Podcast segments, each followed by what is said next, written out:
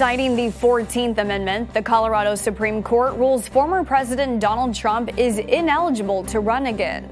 And Rite Aid is accused of recklessly using AI technology on its customers. The morning rundown starts now. From the Straight Arrow News Studio, bringing the stories that matter to you from across the United States and around the world. This is the Morning Rundown. Today is Wednesday, December 20th. Thank you for joining us. I'm Kara Rucker. Former President Donald Trump has been disqualified from appearing on Colorado's primary ballot next year after the state Supreme Court ruled Trump is ineligible to serve as president because of his role in the January 6 riot at the U.S. Capitol. The 4 3 ruling is based on Colorado's High Court's interpretation of Section 3 of the 14th Amendment, reversing a decision from a lower court. Trump's team has said it would immediately appeal the decision to the U.S. Supreme Court. Colorado's Supreme Court is the first in the nation to find the 14th Amendment's insurrection clause applies to the former president. Similar lawsuits in several other states have been dismissed.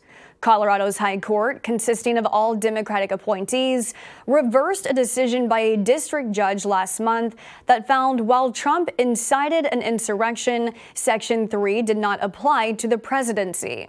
Trump is facing federal charges related to January 6, but has not been found guilty of any crimes as of today. One of the three dissenting judges said without a conviction, the court was depriving Trump of due process. Trump's campaign called the ruling flawed and believes it will be overturned. The Colorado Supreme Court's decision won't take effect until at least January 4th, giving time for an appeal to play out. Less than 24 hours after Texas Governor Greg Abbott signed a law that will allow Texas law enforcement to arrest migrants crossing the border illegally, civil rights groups, along with the largest border county in the state, have filed a lawsuit claiming the new law is unconstitutional. The law, which is set to go into effect in March, also gives power to judges to order deportations. It comes as record numbers of migrants have made it to the U.S. Mexico border and a surge in illegal border crossings. The Republican governor said the law is necessary while expressing frustration with the Biden administration's immigration policies. The American Civil Liberties Union says the law is outright unconstitutional, saying in a statement, quote, Governor Abbott's efforts to circumvent the federal immigration system and deny people the right to due process is not only unconstitutional, but also dangerously prone to error and will disproportionately harm black and brown people regardless of their immigration status.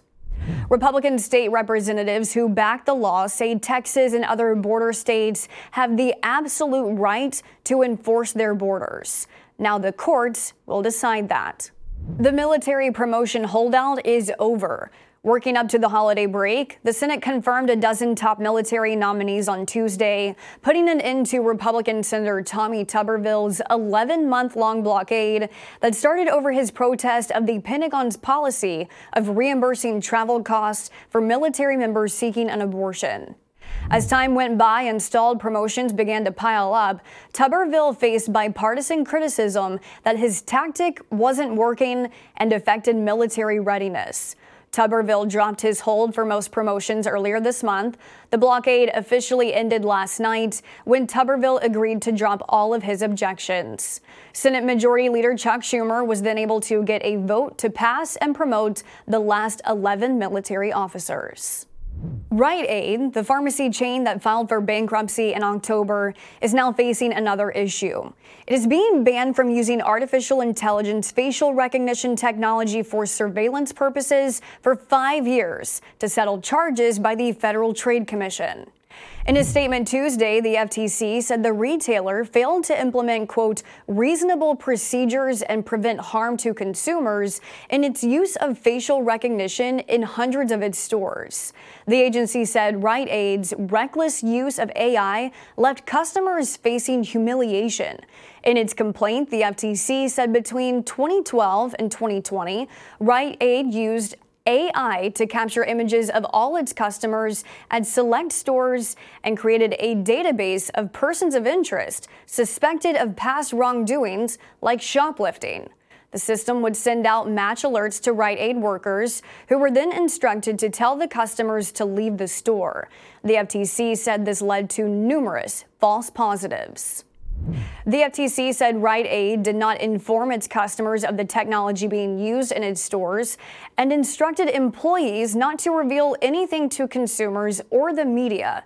In a statement, Rite Aid said it had stopped using the technology in a small group of stores more than three years ago.